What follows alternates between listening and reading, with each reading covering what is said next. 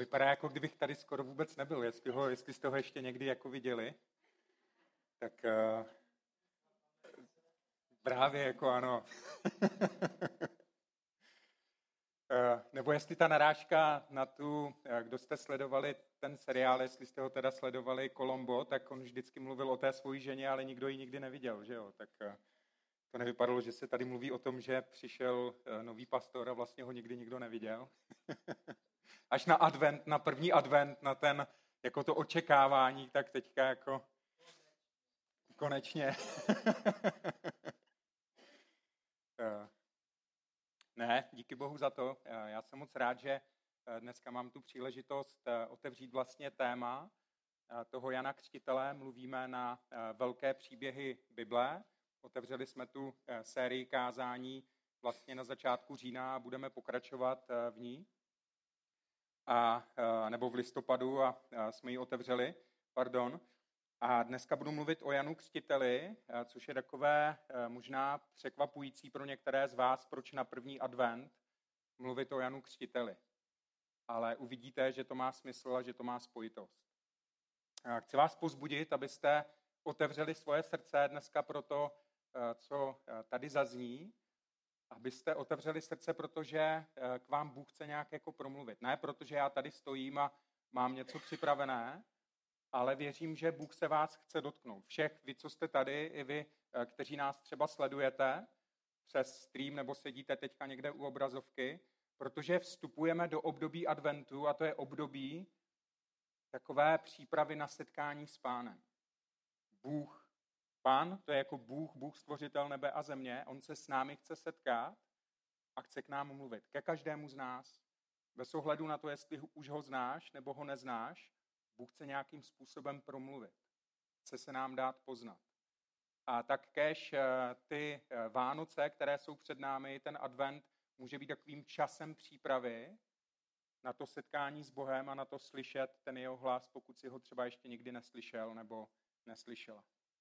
Dovolte, abych se na začátek pomodlil a vyprosil takové požehnání právě proto, aby jsme měli ta otevřená srdce. Spodine, děkuji ti za tento vzácný čas. Děkuji ti za každého, kdo je dneska tady a i za všechny, eh, kteří se na nás dívají přes stream. Ale děkujeme ti především za to a chci ti poděkovat za to, že ty jsi tady, pane, že ty jsi přítomen že mnohdy ty věci, které nejsou vidět, jsou mnohem reálnější než ty, které vidět jsou. Tak ti děkujeme, pane, za tu realitu a prosím tě, otevři naše srdce pro to, co chceš dneska říct a prosím tě, pomaž moje ústa, abych byl srozumitelný. Amen. Amen. Tak eh, dneska otevíráme, jak už jsem eh, řekl, to téma Jana Křtitele. A já bych, eh, nebo já jsem si dovolil to kázání takový podtitulek dát ten, který připravuje cestu. A můžeme se podívat do Izajáše, do 40. kapitoly, do 3. verše. A vy, kteří používáte tu aplikaci Bibli, jo, to uh, YouVersion, tak uh, možná jste byli stejně překvapení jako já, že tam je, ten, tam je zrovna tenhle ten verš. Jo. To je jako dobré, jak je to, jak je to načasované. A v Izajáši ve 40. kapitole, v tom třetím verši, se mluví nebo se píše o tomto. Hlas volá v pustině, připravte cestu hospodinovu, napřimte v pustině silnici pro našeho Boha. Tohle bylo v podstatě uh, takovým nejsilnějším poselstvím Jana, Jana Křtitele. My si Jana dneska společně přiblížíme, uh, když vlastně otevíral tuto sérii kázání Marek uh, Bušgar, jak možná si vzpomínáte, že říkal, že dělal průzkum mezi lidmi a byl překvapený, eh, že vlastně v naší zemi není úplně eh, takové, eh, takový přehled vlastně, že lidi nevědí, když se řekne třeba Noé nebo Abraham nebo možná Jan Křtitel, když to asi většina lidí ví, tak jako, že mnozí lidé vůbec neví, co si pod těmi jmény mají představit. A tak já bych byl rád, kdybychom si ho přiblížili. Jednak si řekneme, proč o Janu Křtiteli mluvit na první adventní neděli. Potom se krátce podíváme na to, co nám o něm říká Boží slovo, Bible. Když někdy řeknu Boží slovo nebo písmo, tak mám na mysli tuhle knihu, Bibli. A úplně na závěr bych chtěl uh, mluvit o tom, jak se můžeme vlastně tím příběhem, tím životem a tím poselstvím Jana Křtitele inspirovat my sami. Co si můžeme odnést praktického do našich osobních životů. Takže proč o Janovi mluvit tu první adventní neděli? No, uh, nevím, jestli to víte, možná někteří ano, že advent vlastně znamená čas přípravy. Je to čas nebo je to období přípravy, kdy se připravujeme na oslavu narození Krista. O tom jsou Vánoce. Vánoce nejsou o tom, že jsme ve stresu, jak to popisoval vlastně Honza, že někdy můžeme, eh, Honza Petr, pardon, že někdy můžeme propadnout tomu stresu Vánoce, rychle nakoupit a, a co nejvíc, jako čím, čím víc, tím líp a takový ten zhon, jakoby eh, ten mamon. Ale Vánoce jsou vlastně oslavou toho, že se někdo narodil, že se narodil Pán Ježíš Kristus. A v Německu protestanté eh, vlastně začali ty, ty Vánoce slavit tak, že si dávali dárky, aby si připomněli, že nám byl dán ten největší dárek a to byl syn Pán Ježíš Kristus, že Bůh nám dal svého syna. Proto se začali dávat dárky jako štědrý den, že máme být štědří, stejně jako Bůh dal, abychom my dávali. Je to vlastně vyjádření toho, to, že si dáváme dárky, je vlastně symbol toho, že si připomínáme, že nám bylo dáno něco nejcennějšího, nebo někdo nejcennější, a my můžeme taky dávat. O tom jsou Vánoce. No a advent také znamená příchod. A Jan, jak už jsme četli i v tom Izajáši, a jak se na to podíváme i dál, tak Jan připravoval lid, ty Izraelce, ale vlastně nejenom je, protože nám se dostává to poselství i nám, kteří nepatříme do Izraele, prostě všem lidem, tak připravoval vlastně ten lid na příchod Pána Ježíše Krista, na příchod Mesiáše. Jestli uh, si budete číst někdy Bibli, já chci vám to doporučit, pokud jste si Bibli třeba ještě neotevřeli, uh, někdy uh, je taková tradice, že i když třeba nejsou křesťanské rodiny, tak Někteří lidé si připomínají Vánoce tak, že jsou zvyklí třeba, že jejich babička nebo jejich eh, prarodiče četli ten vánoční příběh, tak eh, i my to tak někdy můžeme dělat, nebo možná to tak děláte, přestože třeba nevěříte a čtete si ta evangelia, připomínáte si to, co se vlastně stalo, aby se navodila taková ta vánoční nálada. Tak je zajímavé, že když se podíváte do Marka, do Lukáše i do Jana, tak o Janu Křtiteli se mluví hned v první kapitole. To je zajímavé. Jenom, jenom Matouš ho popisuje až ve třetí kapitole. Jenom u Matouše vlastně se o něm dozvídáme až v té třetí kapitole. Ale, ale Marek, Lukáš a Jan o Janu Křtiteli mluví hnedka v té první kapitole. A Marek je vlastně jedno z takových nejstručnějších evangelií a ten to tam napere hnedka v těch prvních verších, jako začne jako dávat tu pozornost Janu Křtiteli. Proč?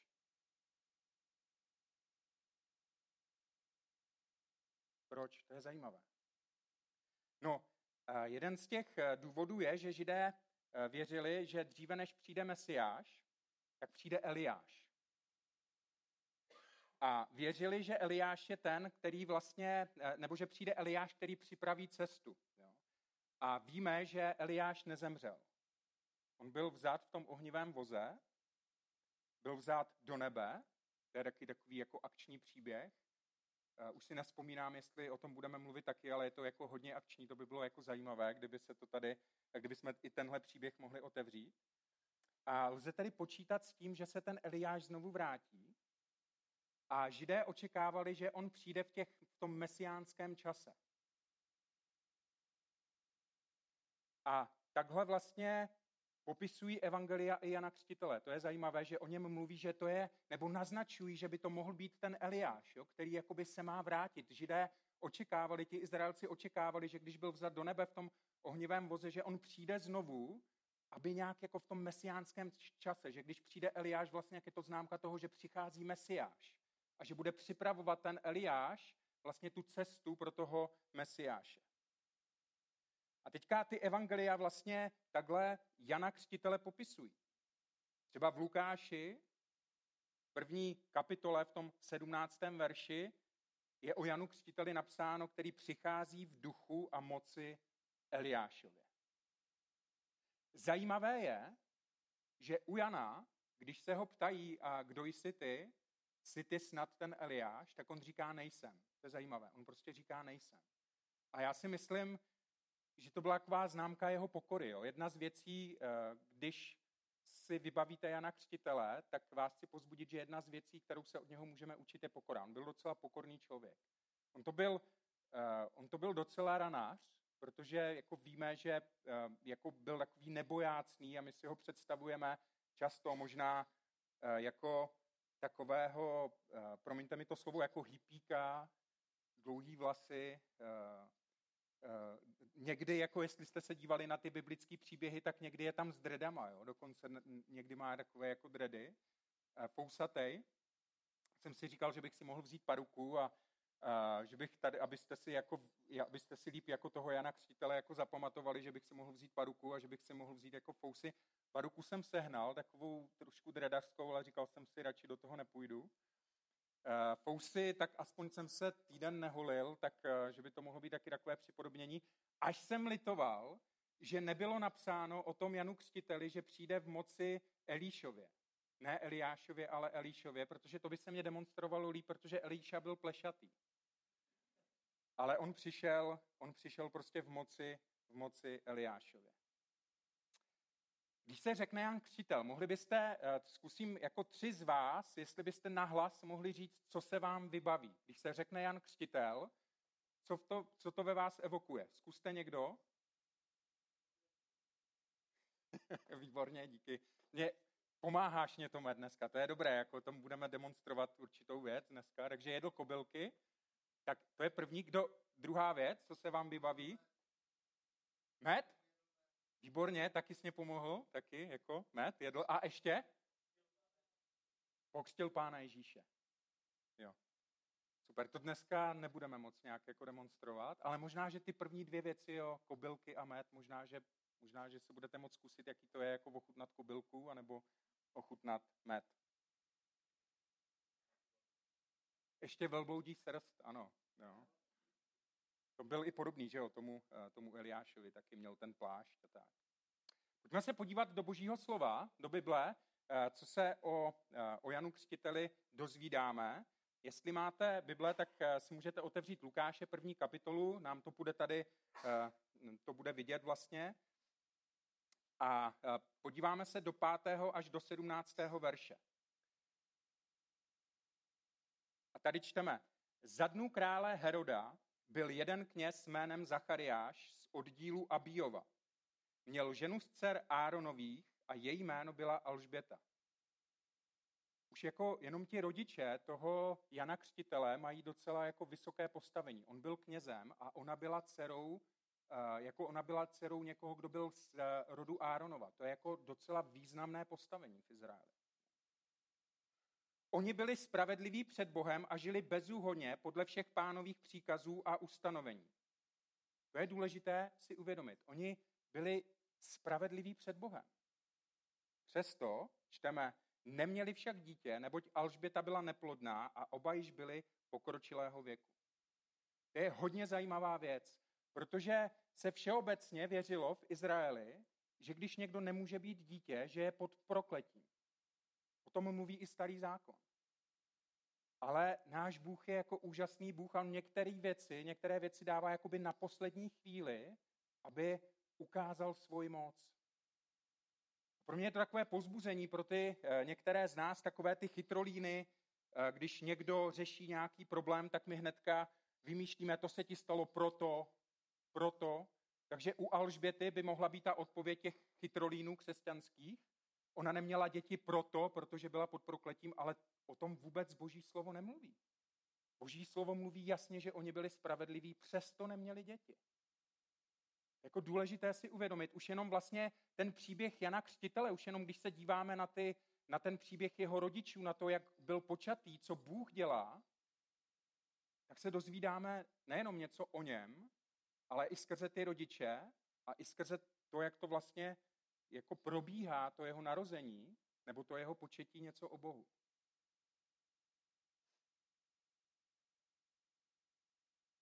Neměli však dítě, neboť Alžběta byla neplodná a oba již byli pokročilého věku. Stalo se pak, když v pořadí svého oddílu konal před Bohem kněžskou službu, což bylo zhruba dvakrát za rok, to je zajímavé, podle zvyku kněžského úřadu připadlo na něj losem, aby vešel do pánovy svatyně, to se dělo zhruba jednou za rok, a obětoval kadidlo.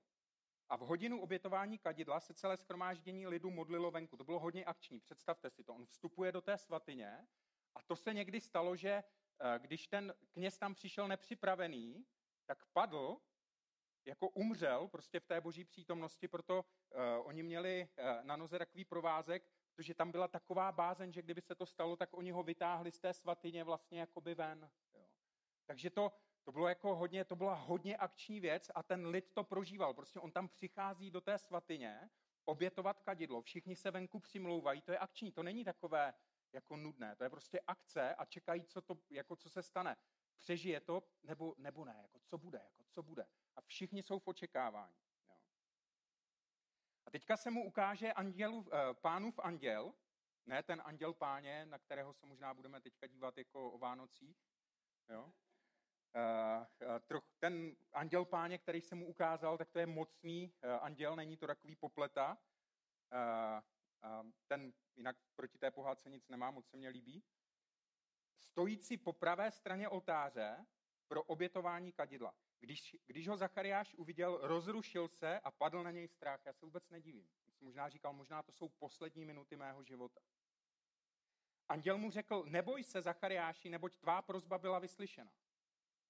Oni se modlili za to, aby mohli mít děti, pravděpodobně, dlouhou dobu a Bůh vyslýchá tu modlitbu až jakoby na sklonku toho, kdy je to vůbec možné. Minulej, eh, minulou neděli eh, mluvil eh, Tomáš Daněk o tom, že někdy Bůh dělá jakoby taky na poslední chvíli, že někdy, někdy ty věci jakoby ani nevidíme, přesto se ta víra projevuje, že u pána zůstaneme. Ale tady tahle modlitba byla vyslyšena. Neboť tvá prozba byla vyslyšena a tvá žena Alžběta ti porodí syna a dáš mu jméno Jan. A budeš mít velkou radost a veselí a mnozí se budou radovat z jeho narození. Neboť bude veliký před pánem, vína a opojného nápoje se nenapije a již od lůna své matky bude naplněn duchem svatým. A mnohé ze synů Izraele obrátí k pánu jejich bohu a sám půjde před nimi v duchu a moci Eliášově, aby obrátil srdce otců k dětem a neposlušné, smí, eh, a neposlušné k smýšlení spravedlivých a přichystal pánu připravený lid. Teďka to pokračuje dál, že ten Zachariáš eh, je z toho takový překvapený, eh, má určité pochybnosti a potom dělá bobříka mlčení nedobrovolně po devět měsíců, než se mu narodí ten syn, protože vlastně ten anděl řekl, protože si neuvěřil, tak budeš němý, dokud se ten syn nenarodí. Takže to bylo takové jako hodně dramatické to narození Jana Křtitele. Tak už jsme si řekli, eh, že z Bible se dozvídáme, že byl synem kněze Zachariáše a Alžběty Sáronova rodu. Eh, co je taky důležité, je, že byli příbuzní s Ježíšem. Zdá se, že maminka od Marie a maminka od Alžběty byly sestry. Takže tam byl příbuzenský vztah. A Jan Křtitel byl zhruba o půl roku starší než Ježíš. Taky zajímavé. Oni se znali. Oni pravděpodobně, jako i jako kluci, jako dětská, prostě se znali. Protože ti židé společně trávili jako čas minimálně skrze tři takové velké židovské svátky. Jo. Takže oni se pravděpodobně znali. To, jak e, znám, vidíme tu scénu, že Jan Křtitel křtí Ježíše, že by ho viděl poprvé, to tak jako není, protože oni, oni byli prostě příbuzní. Přestože eh, vyrůstá ve slušné rodině, tak ve 30 odchází na poušť, kde připravuje lid na setkání s Mesiášem a volá k pokání a změně myšlení.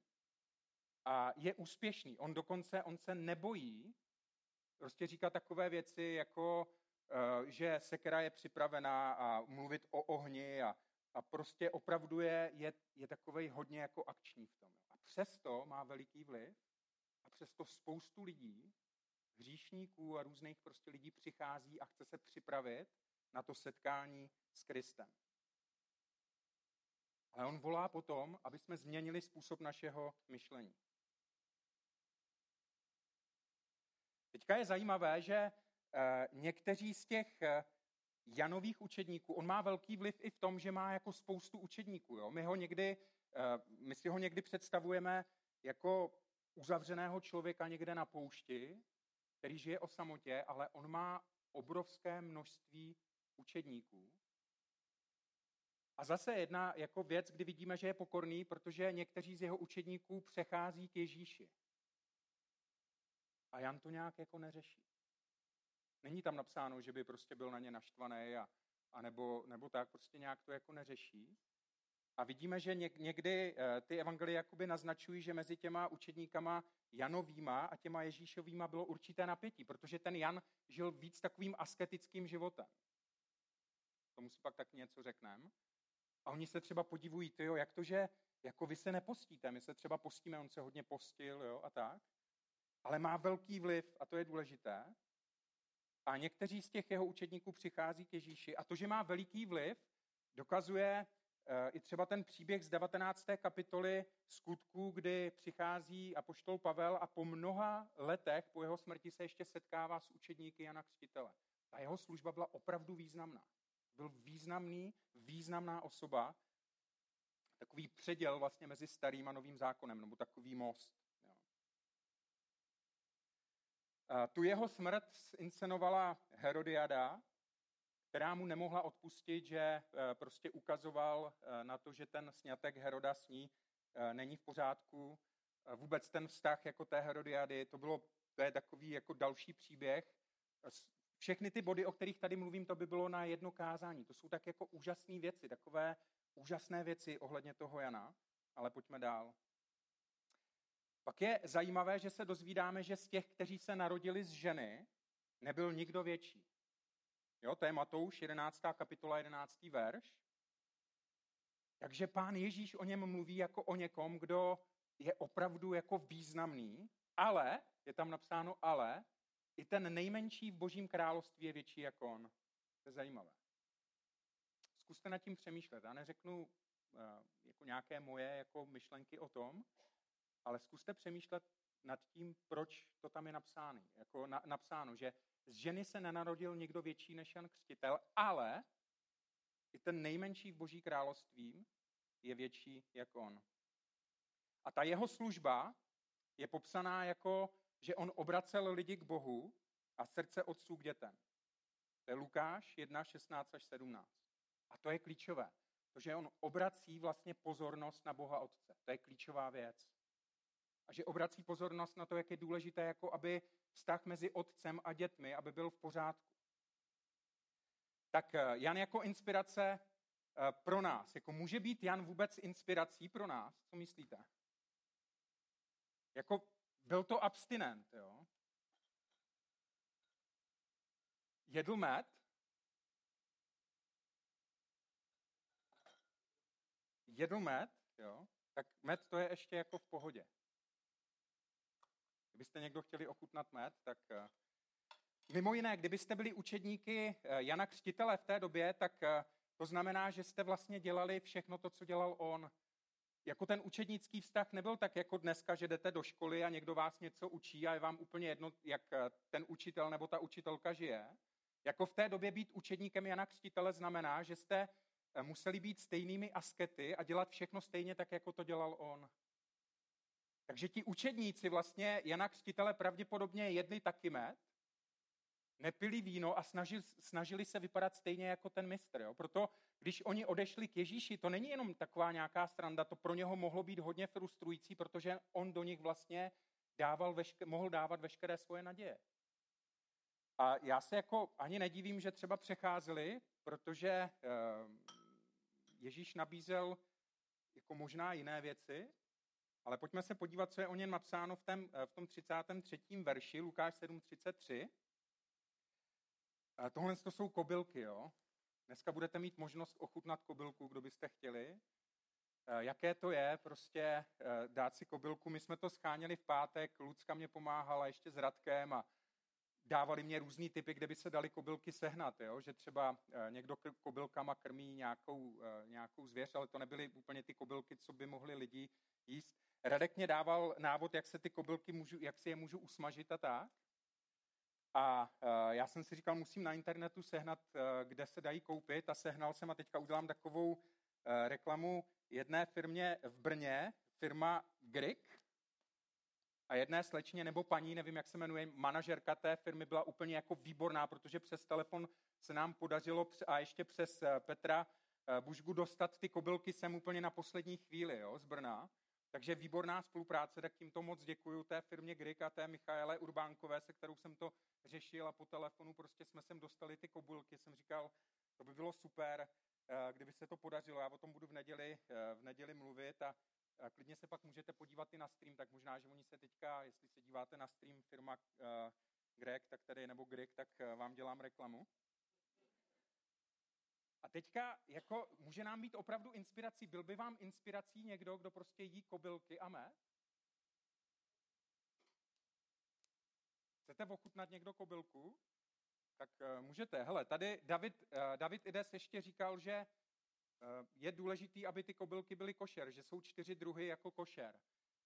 Tak já jsem sehnal pouze dva druhy košer. Tak první uh, druh košer je kobylky solené, ty jsou určitě košer.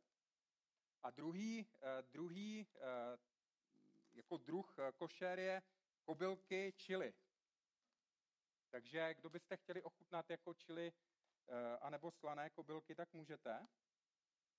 Tak co, byli byste jako, byli byste učeníky Jana, Jana, kdo můžete, klidně pojďte sem, klidně vám jako, pak to můžeme dát i jako do kavárny, jo?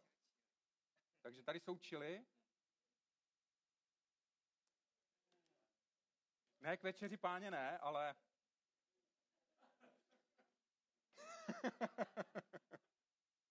Výborně, ano, ano. To je správný učedník Pána Ježíše Krista. Tady jsou čili, tady jsou solené. Kdybyste chtěli met, vidíte, tak tady jako kolik má učedníků, kolik má učedníků jako Jan Křtitel, jo? Tady pak můžete ochutnat i met, jako domácí, výborný prostě met. Ale o pánu Ježíši, představte si to, o pánu Ježíši Kristu se mluví jako o žroutu masa. Žrout masa, tak eh, tohle je poličan, to je nejoblíbenější salám mojí ženy, jestli se na nás teďka dívá, tak možná ještě něco zbyde, lásko. A uh, tak uh, kdo byste chtěli, tak vám dám jako tady klidně jako kus salámu a pak to zase můžeme dát jako do toho. A O Ježíši se mluví jako prostě o žroutu masa a o pijanu vína. Tak já se nedivím, jakože ti stoupenci pána Ježíše, jakože jich bylo víc, to, pro mě by to bylo třeba mnohem jako lákavější tohle. Jo. Takže kdo byste chtěli, eh, kdo byste chtěli, tak si pojďte vzít tady salám, můžete si jako ukrojit a eh, můžu, na, můžu nabídnout i víno, ale to nechám jako je to opravdu dobré, kvalitní víno. Víme, že pán Ježíš jako jeho první zázrak byl, že proměnil vodu, že proměnil vodu ve víno. Ale to není asi úplně o tom, že jo? Jako to asi není úplně o tom, jestli jeden z nich, jako jestli Jan Křtitel, byl eh, jako ten, jako známý jako ten, který pojídá kobylky a med, anebo pán Ježíš jako ten, který jí maso, nebo je obvinován z toho, že to je žrout masa, anebo, eh, nebo pijan vína ten, to spočívá v něčem jiném. Ale já jsem to chtěl jenom demonstrovat, abyste, eh, nebo aby jsme si uvědomili, eh, v jakém vztahu oni jako ti dva byli a hlavně o co tomu Janovi křtiteli šlo. To, tam to nebylo o kobylkách a o medu, nebylo to o jídle. Víme, že boží království není v jídle a pití, ale v boží moci a skrze toho Jana opravdu proudila boží moc už v lůně jeho matky. Jako zajímavé, to je velice důležité. Pojďme se teda podívat, a to už, je, to už se chýlíme eh, k závěru eh, toho dnešního, eh, dnešního slova, v čem nám může být Jan inspirací, v čem pro tebe a pro mě on může být tou inspirací. Jan Křtitel neuhnul a hájil pravdu, i když ho to stálo život. To je něco, co se potřebujeme učit. Prostě stát jako hájit pravdu. Jan připravoval lid na setkání s tím, který, který o sobě říká, já jsem ta cesta, pravda i život. Setkání s Janem Křtitelem, když si o něm čteme v písmu, může být takovým pozbuzením k tomu, abychom hledali pravdu. Protože on ukazoval na někoho, kdo je cesta, pravda i život. A jestli hledáš pravdu, jestli ti jde opravdu ve tvém životě, tak vlastně hledáš Boha. Ta touha po pravdě je důkazem toho, že prostě vnitřně hledáme Boha. V Biblii je napsaný, že Bůh dal do srdce člověku touhu po věčnosti. A my tu touhu po věčnosti, touhu po Bohu nějakým způsobem vyjadřujeme. Takže touha po pravdě, touha po spravedlnosti je vlastně vnitřní touha, i když to tak třeba nepojmenuje, ne, nepojmenujeme, ale je to vnitřní touha po Bohu. A Jan nás připravuje na to setkání s Bohem. Jan taky říká, o Kristu on musí eh, růst, já však se menšit. Oni když přecházeli ti učedníci, a nebylo to určitě kvůli tomu, že ti by jedli kobylky a ten by jedl jako maso a víno, ale když přecházeli ti jeho učedníci ke Kristu, on to neřeší. On prostě ví, že byl připravován na to, aby připravil cestu Mesiáši. On měl pochybnosti v tom vězení, to víme, že je to opravdu ten, který má přijít. A Ježíš mu říká, řekněte mu, co vidíte. Ale on prostě, on vyznává v Janovi ve 30. kapitole, v tom 30. verši, on musí růst, já však se menšit. Co to pro tebe, pro mě, znamená konkrétně nechat Krista růst a my se menšit? V čem se máme zmenšovat? V čem se máme umenšovat, aby jsme i my Kristu teď o tom adventu, do kterého vstupujeme, připravili tu cestu? A ta nejdůležitější věc, na kterou chci poukázat, a co se od Jana můžeme učit, je, že on obracel pozornost lidí k Bohu, jak jsem říkal na začátku, a taky mluvil o roli otce. Existuje takový dokument, já sbírám křesťanské filmy a mám rád moc bratry Kendricky, to jsou ti, kteří natočili Zepříce obrům a Ohni vzdorný a Setrvačník a, a Válečný kabinet a další filmy, teďka natočili další dva. Teďka mají takovou novinku, natočili dokument o e, Na otci záleží, nebo Ukaž mi otce. To výborný dokument o tom, jak je otec důležitý, jak je, důle, jak je důležitý otec. A Jan Křtitel o tom mluví. On když obrací srdce otců k synům, tak vlastně říká otcové, buďte příkladem pro vaše děti, aby chtěli následovat Boha. Jim příkladem v tom, že víra v Boha je něco, co je úžasné, obrovské dědictví. A tak to je pro nás, chlapi, to může být výzva. Jestli máme děti, to pro nás může být výzva v tomhle adventu, aby jsme byli příkladem pro naše děti, aby jsme nebyli kamenem úrazu, protože víte, jak to chodí, když není dobrý otec. Ne všichni jsme vyrůstali v rodině, kde by ten otec byl ideální. Mám dva kamarády, kteří chytli svého vlastního tátu pod krkem a prostě servali. Jako. No. Jednou jsem u toho byl svědkem a není to nic milého, když vidíte napětí mezi otcem a synem. Když prostě jste svědky toho, že, že ten syn je tak vzteklý, že prostě toho a, a ani se mu třeba nedívíte v té chvíli. On teda pak zjistil, že to nebyl jeho vlastní otec, ale na tom úplně nezáleží. Ne, vždycky máme dobrý vztah se svým tátou. Ale to, o čem ten Jan Křtitel mluví a k čemu nás ve, říká, můžete mít, vlastně to jeho poselství je o tom, ale existuje Bůh Otec. Existuje někdo, i když jsi neměl dobrý vztah s Otcem, tak existuje někdo, kdo může naplnit ty tvoje potřeby a to je Bůh Otec. A on se nám dává poznávat v Pánu Ježíši Kristu. Proto ten Jan Křtitel připravoval ty lidi na setkání vlastně s Otcem a na setkání s Otcem skrze Pána Ježíše Krista. To je ten, který přichází, ten Mesiáš. Přináší tu dobrou zprávu o Otci.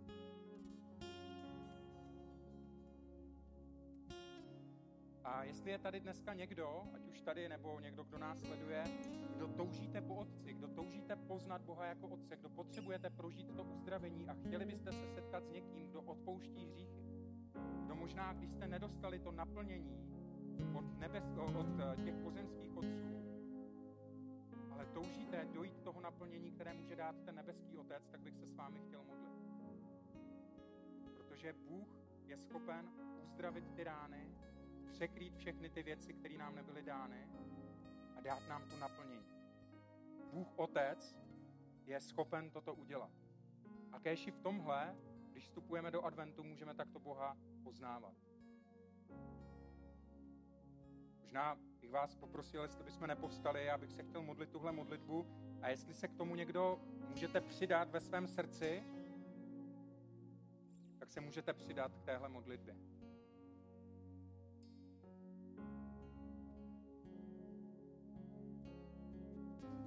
Pane Bože svatý, dej se mi poznat jako otec.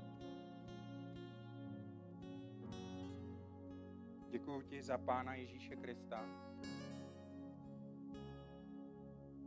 Děkuji ti za tento čas adventu, za ten čas přípravy.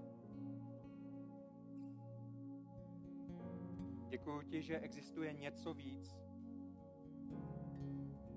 než co nabízí tento svět. Děkuji ti, že existuje vztah s tebou. Tak tě prosím, pane Ježíši Kriste, aby si přišel do mého života. Odpust mi můj hřích. Nauč mě žít tak, jak se žít má.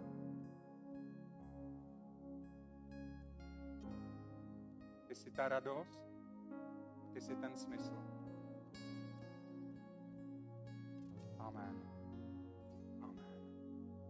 Pane, tak já ti děkuju. Děkuju ti za to poselství toho Jana Křtitele. Děkuju ti, pane, za to, že je to poselství přípravy našich srdcí na setkání s někým, kdo nás převyšuje.